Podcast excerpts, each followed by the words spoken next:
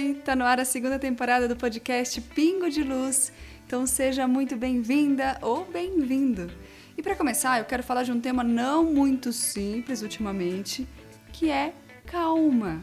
Pedir para alguém ter calma é quase motivo de briga, eu sei, mas hoje eu vou pedir para você ter calma mesmo assim.